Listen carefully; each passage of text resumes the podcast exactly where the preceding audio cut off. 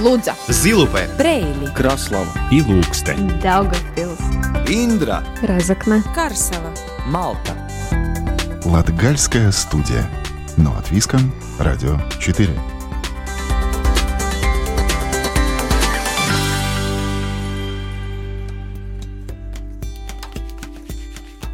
Добрый день, дорогие друзья! В эфире Латвийского радио 4 программа «Латгальская студия». У микрофона Сергей Кузнецов. В сентябре мы рассказываем истории людей, которые прославляют регион в самых разных сферах жизни. И сегодня мы услышим, как Раймонд Бегинский из Ливан стал профессиональным игроком в баскетбол на колясках. И также, как всегда, прозвучит рубрика «Выходные остановки» и музыка из Латгалии. Латгальская студия. Но от Виска, Радио 4.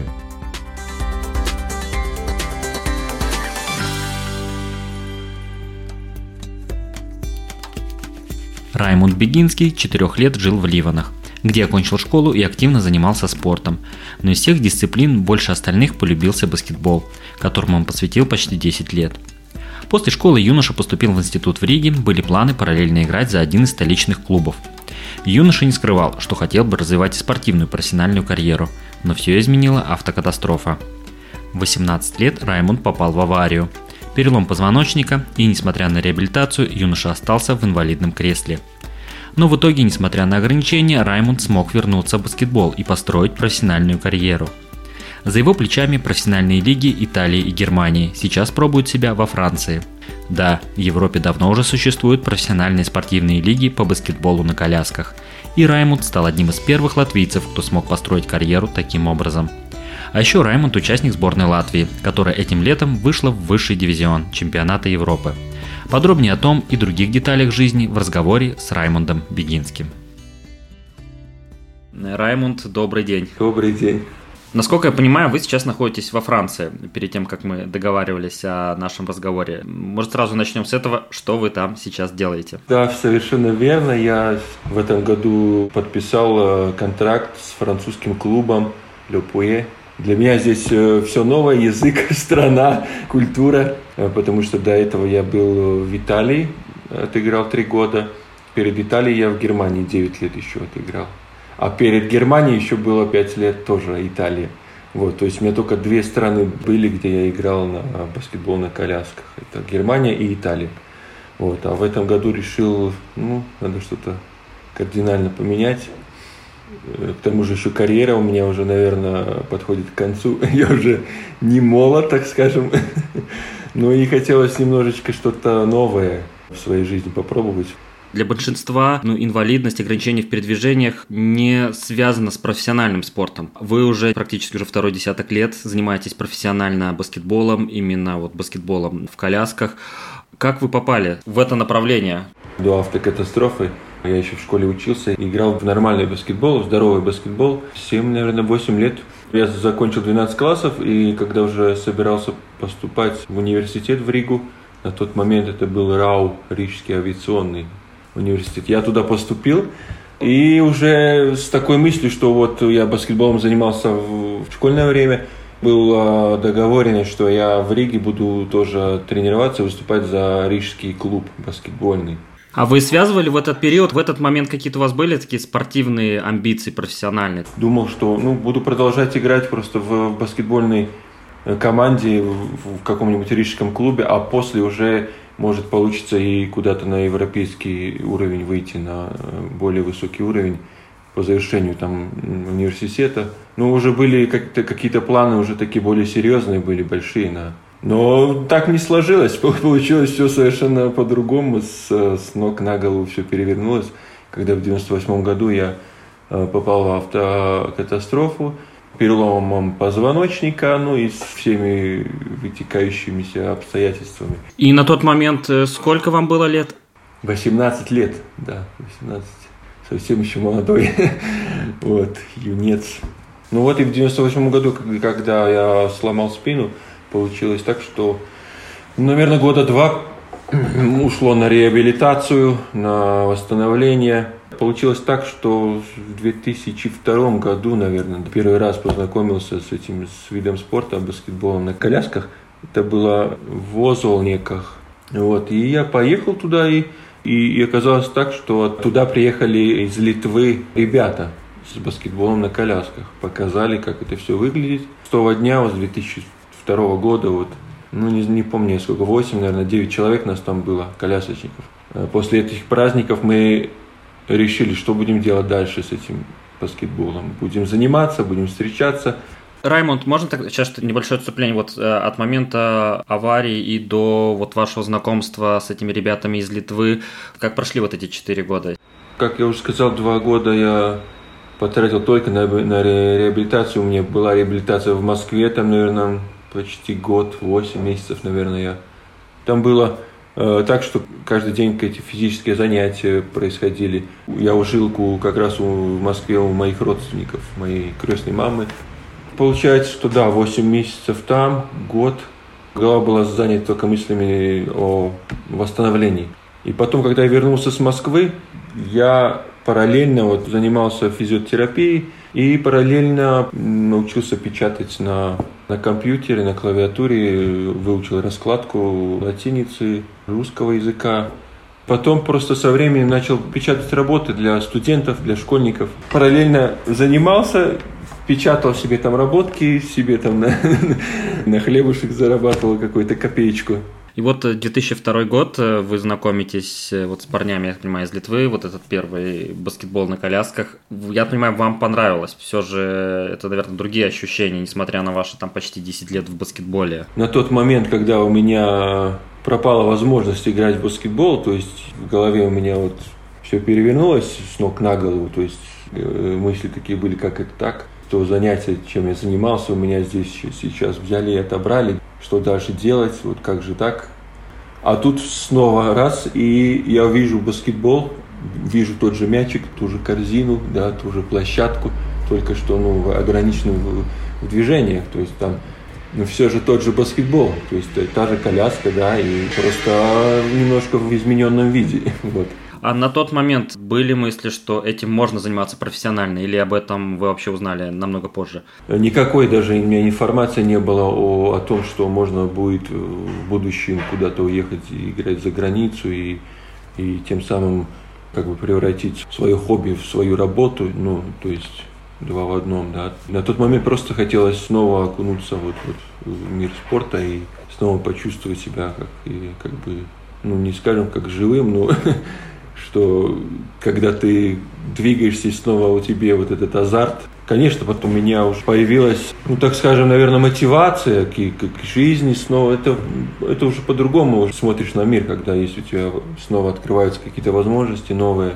Профессиональный контракт 2005 год. Прошло буквально три года со знакомства, и вы уже скажем так, занимаетесь любимым делом. Как это произошло? То есть, когда вы стали понимать, что это действительно, это реально, это возможно? Пока я еще не знал о, о том, что имеется такая возможность уехать за границу и играть э, за какие-то европейские клубы. Периодически мы там организовывали спортивные лагеря, там раз, может, в месяц собирались в тех же Озолниках на там несколько дней, на, на неделю, там потренироваться. Ну, может, год, может, два. Э, играли на баскетбол на простых уличных, то есть колясках повседневных, тех колясках, на которых как бы мы должны передвигаться ежедневно. Не, мы знали уже, потому что видели у литовцев э, коляски предназначенные специальные баскетбольные, как они должны выглядеть. И периодически, вот когда мы встречались с ребятами собирались. Я параллельно работал еще в магазине по продаже компьютеров и там как ремонтный сервисный рабочий. То есть там я ремонтировал компьютеры, продавал. У меня была работа, и плюс у меня вот был спорт, опять же, этот баскетбол. Мысли о том, что куда-то уехать, там вообще не было таких. До того момента, как мы вот получается, в 2004, наверное, году получили первый раз спортивные коляски, полубаскетбольные, полутеннисные из Швеции нам привезли. И в 2005 году проводился чемпионат Европы для дивизиона С Португалии в Лиссабоне. Нам э, удалось там принять участие. Вот в первый раз мы поехали на чемпионат Европы в 2005 году. Там, в Португалии, в Лиссабоне, как обычно на чемпионаты Европы разные, на, на разные турниры европейские приезжают люди, которые там как агенты. Ну и так получилось, что от, там туда приехал из, из Сардинии, из Италии один человек, и он как раз игра, приехал туда, чтобы найти новых игроков. И вот он мне предложил, говорит, не хочешь поиграть за итальянский клуб? Конечно, это меня очень, очень э, заинтересовало. И потом, когда по возвращению в Латвию уже потом все обдумал, думаю, а, а, а что терять-то? Ну, любимое мое дело и может превращается просто в любимую работу. Вот что там думать, надо ехать. Латгальская студия. Но от Виском. Радио 4.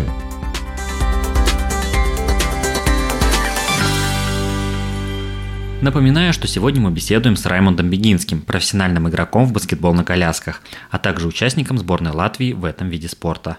И начиная с 2005 года вы вот и из сезона в сезон, получается, уже непрерывно играли в баскетбол. Пять лет, получается, до 2010 года я в Италии отыграл. И потом с 2010 перебрался в Германию по 2019 год. И с 19 по 22 три года снова в Италию. Ностальгия там была у меня. Хотелось снова вернуться в Италию. И вот на сегодняшний день вот Франция. Что из себя представляет, как чемпионат э, Италии, Германии? Здесь больше интересно, как это организовано, как много команд. Приходят ли люди, э, болельщики на эти игры? Ну, все со временем меняется. На, на тот момент, в 2005 году, когда я уехал в Италию, там уровень итальянской лиги был довольно высокий, потому что очень много играло в итальянской лиге, очень играло много легионеров, очень много иностранцев, которые приезжали из Австралии, из Америки играли, там из Англии очень много игроков было, из Польши. Очень сильные игроки, мощные. И ну, не у всех клубов была возможность э, иметь большую публику, но самые такие там, там топ, топ-3, топ-4 команды, да, они, у них всегда была своя публика. Ну, не знаю сколько, 300, может, 400 человек было. Это на тот момент, 2005, с 2005 по 2000, может, какой Девятый год, десятый, да, как раз. В Германии ну, клуба 2-3 из 10. То есть, получается, в итальянской лиге было 10 команд, в высшей лиге. Там еще есть вторая лига, тоже 10 команд, третья лига, какие-то команды. Вот. В Германии тоже так же самое, 10 команд, высшая лига. И вторая лига тоже 10 команд, ну и так вниз уходила. В Германии, наверное, клуба, клуба 2-3 тоже было, где много приходило людей, болельщиков. Двух лидирующих клубов было где-то около больше тысячи людей приходило на игры. А здесь во Франции, здесь, насколько я знаю, где я сейчас играю в этом клубе, сейчас это Le Puy, это клуб, где больше всего людей приходит. Э, больше всего болельщиков вот в нашем клубе здесь. Говорят, где-то 400. Ну, 400-300 болельщиков иметь, это тоже уже хорошо. Баскетбол на колясках. Там также играет 5 на 5. Э, вот площадка, она меньше, по размерам больше. То есть вот эти некоторые моменты обозначить. Те э, правила идентичны баскетболу здоровому. То есть там размер площадки, высота колец, правила баскетбольные правила почти идентичны, за исключением там каких-то нюансов, моментов пробежки двойного ведения. Двойного ведения у нас не бывает, пробежка у нас бывает. То есть мы имеем право дотронуться до колес два раза, и на третий раз ты должен мяч ударить об землю. Все линии, все вот трехочковая линия на том же расстоянии, что и у здоровых – вот. Но тоже на очень больших скоростях, потому что коляски сейчас современные очень-очень, они прогрессируют тоже, они все время изменяются, и размеры самой коляски, то есть они делаются индивидуально под каждого игрока в зависимости от того, какая у игрока травма. Если возвращаться уже к международной арене, 2005 год, э, вот этот первый чемпионат Европы, дивизион С, и вот уже лето 2022, насколько я понимаю, в дивизионе Б вы выиграли путевку вот эту в дивизион А, то есть высший, я понимаю, ранг. А, может быть, несколько слов об этом. Вы, по сути, я так понимаю, вот практически участвовали и видели, как сборная Латвии по баскетболу на колясках вот шла к этому, к этому высшему дивизиону. Ну да, я, наверное, один из таких остался, которого можно считать не ветераном, наверное, как динозавром, можно даже сказать. который из самых э, истоков вот, эти, вот этого зарождения баскетбола, потому что я присутствовал там с самых первых дней зарождения вот баскетбола на колясках. И да, мы начинали, мы начинали с С, С дивизиона, но у нас каждый год, так если сейчас брать вот э, этот период времени с 2000, ну, первого, там, скажем, чемпионата Европы, и по сегодняшний день. Каждый год были прогресс, был прогресс, все время мы поднимались, поднимались на ступеньку выше, выше, выше, выше, выше. То есть мы, мы начинали с дивизиона С, а чтобы попасть в А, это нам надо было пройти дивизион С, попасть в Б, пройти Б дивизион и из Б потом в А. То есть это, чтобы попасть в А, это нам понадобилось 20 лет. И этим летом, наконец, получилось. Да, этим летом получилось. Да. Очень хорошая возможность была год назад в Греции, когда был чемпионат Европы. Мы там заняли третье место. Вот. Там мы тоже очень-очень такие надежды у нас были, ну, амбиции тоже и э, уверенность, что попадем. Но не получилось. Но третье место у нас тоже никогда еще в Б-дивизионе не было, и поэтому вот тоже это очень, очень, очень высокий результат был. И в этом году, да, получилось так, что через все сложности, которые нам пришлось там пройти в, в Боснии, это связано, с, опять же, с ковидом. Тоже такая история была, что, что даже разговоры были о том, как остаться в дивизионе Б. А получилось так, что мы даже вышли из дивизиона Б. Вот. Подводя итоги разговора, вы родом из Ливана, там вы вот учились, насколько я понимаю, занимались баскетболом. Как часто удается посещать родные места и сохраняется ли у вас связь с Ливаном и с Латгалией? Ну, я родом, так скажем, из, не из Ливан, а из Литвы. Я родился в Литве. Просто мы с родителями, родители потом по работе, они получилось так, что их из Литвы переселили в Латвию, потому что мама и папа, они работали на железной дороге, вот, а учились они, они проходили учебу в Литве, ну, они родились в Литве тоже. Они учились в польской школе. Получается так, что мы родились в Литве, но в семье мы разговариваем на польском языке. Потом, когда уже нам было, наверное, 4 года, наверное, у меня еще сестра есть, двойняшки мы с ней, с сестрой. Вот, они, нам было, наверное, по 4 годика, и родители переехали в, в Латвию. Когда они переехали сюда на постоянное место жительства, нам, нам пришлось здесь пройти садик, школа. С тех времен мы и остались в Латвии. Ну, насчет, как часто, как часто связываюсь, ну, интернет есть, есть. Приходится, приходится связываться через телефон, э, WhatsApp, там, родители, у них своя работа, у меня как бы своя работа тоже. Получается так, что у нас время, время есть на Рождество, когда мы приезжаем, э, рождественские праздники, Новый год, то есть две недели у нас э, дается времени, чтобы можно вернуться домой – провести Рождество. Вот. И тогда по завершению сезона, это уже, это уже получается июнь, июнь, июль, август, вот эти, эти три месяца, когда можно, ну, можно планировать отпуск. Если нет, конечно же, чемпионата Европы со сборной Латвии. То есть, а если еще, еще есть, получается так, что закончился сезон, ты возвращаешься э, в Латвию домой, и у тебя еще впереди чемпионат какой-нибудь, ну, допустим, Европы, в моем случае, то получается, что ты сезон закончился, приезжаешь обратно в Латвию и снова начинаются спортивные лагеря, подготовки к чемпионату Европы. В начале разговора вы так обмолвились, что уже такой не ветеран, но динозавр э, баскетбола, уже столько сезонов за плечами. Возможно, даже пора задуматься о завершении карьеры. А насколько реально вы уже об этом думаете? Что делать в будущем? А, насчет э, завершения, да, я, это уже мелькало у меня мысль не раз, потому что ну, все-таки вид, вид спорта у нас тоже, он, э, кто бы там ни говорил, он профессиональный, то есть там а, зависит от того, как ты сам там относишься к этому виду спорта. Да. Кто-то может просто как э, для, для хобби заниматься, кто-то может и профессионально заниматься.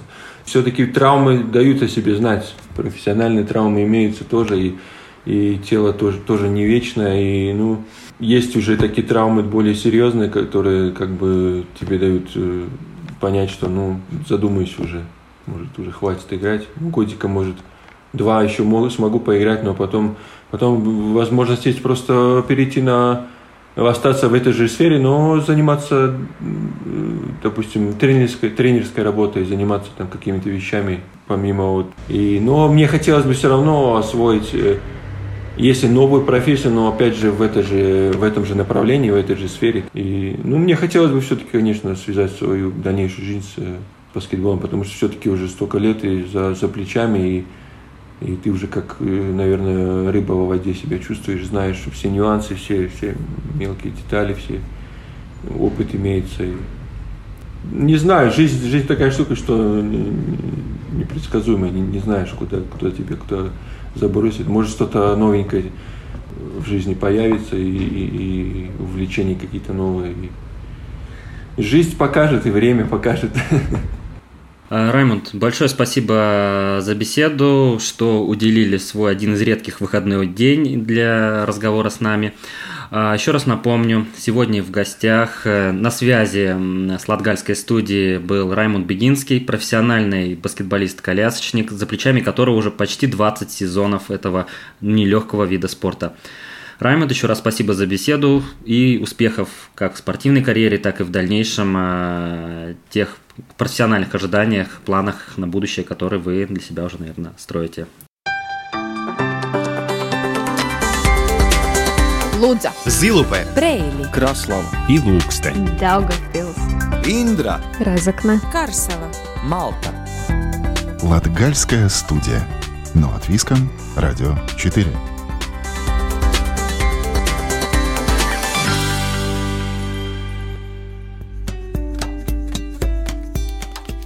В рубрике «Выходные остановки» мы отправимся в Вилику. Этот город находится на северо-востоке Латвии, в северной части Латгалии, и является одним из древнейших поселений многочисленного племени латгалов. Если путешествуя по Латгалии заинтересуетесь историей этого небольшого городка, то непременно посетите Абрнские комнаты, рассказывающие об истории Вилики в 20 веке. Абренес Истабас или комнаты Абрены находятся в двухэтажном деревянном доме в центре города Виляка – Раньше здесь была рыночная площадь Мариенхаузена. Это историческое название Виляки.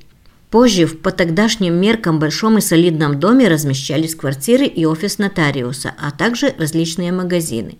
Как рассказывает хозяин дома и создатель исторической экспозиции Абренес Истабас Дзинтерс Двинскис, столетняя история этого дома тесно сплетается с историей Латгалии и Латвии. Тут был Абренес Апренькис, и тут рядом это Абренес улица, да, можно сказать, перекресток. Ну и хотелось это имя так выразить, да, что в Латвии -то не забыли это имя Абренес, да, что все-таки была это когда-то территория Латвии. Во время Второй мировой войны в здании располагался штаб самообороны, потом гестапо, а потом и ЧК. Теперь в некоторых комнатах дома обустроены экспозиции о тех временах. Карты военного времени, портреты вождей, старинная мебель и какое-то тревожное чувство, войдя в кабинет начальника НКВД. Какая тут атмосфера, да, ну старался что-то такое подобрать из мебели, да, плюс-минус. Карта тоже историческая, такая на, на 40-й год, ну, такой весь интерьер, такой письменный стол, да, так конец 30-х, шкаф такой книжный. Тут еще один, да, такие всякие формы есть того времени, ну, вот уже почти год в музей приезжают туристы. Частыми гостями являются и школьники. Самое интересное им вот что-то вешать, что-то тут потрогать. Я даю там задания детям тут вот, ну, как бы так. Мне там играют вот эти старые игры есть. Там. Дом, в котором расположены экспозиции, живет своей жизнью.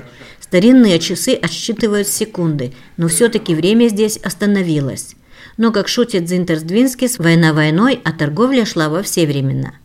Поэтому несколько комнат в доме посвящены именно части отношений продавцов и покупателей – Одна еврейская лавка с десятками красочных баночек, весов и тысячу мелочей, чего только стоит. Тут такой, как магазинчик еврейский, со всем товаром, с весами старыми, да, тут обычно я посетителям даю что-то взвешивать, да, всякие вопросы тут у меня, э, ну, надо там считать, весы, да, ну, мартиняс и, знаете, как фунты, да, в килограммы, граммы, ну, как бы всякие такие вопросы есть у меня там задают. Не, это такой исторический велосипед, это Латвелло специал, да, это латвийский велосипед, э, год производства 1928. Это мужской, да, такой, ну, некоторые детали там импортные, да, как это Вистлер, э, Зобрац, да, ну и что можно обратить внимание, номер еще старый сохранившийся, да, Яутнатгале Сапринкис, да, это бывший Абране Сапринкис на 1930 год. Экспонаты исторической экспозиции, созданной местным жителем Дзинтерсом Двинским, рассказывают о 20-60-х годах прошлого века, времени, когда Вилика и ее окрестности находились в округе Абрены. Но старинный дом – это лишь часть посещаемых туристических объектов в городе. Если решились проделать путь до самой северо-восточной границы Латвии, то в Вилекском крае есть на что посмотреть и есть где отдохнуть. Тут для туристов пекут хлеб, здесь созданы условия для отдыха у Вилекского озера, а уж про храмы, поместья, даже монастырь и говорить не приходится. Есть здесь еще и музей леса, коллекция старинных мотоциклов. Все интересно, главное созвониться заранее и договориться о визите. На этом Латгальская студия прощается с вами до следующей субботы. Слушайте нас каждую субботу после 10-часовых новостей. Повтор звучит по четвергам в 20.15. Также всегда доступен в удобное для вас время архив всех выпусков Латгальской студии на сайте Латвийского радио 4. Кроме этого, Латгальская студия звучит на самых популярных подкастинговых платформах.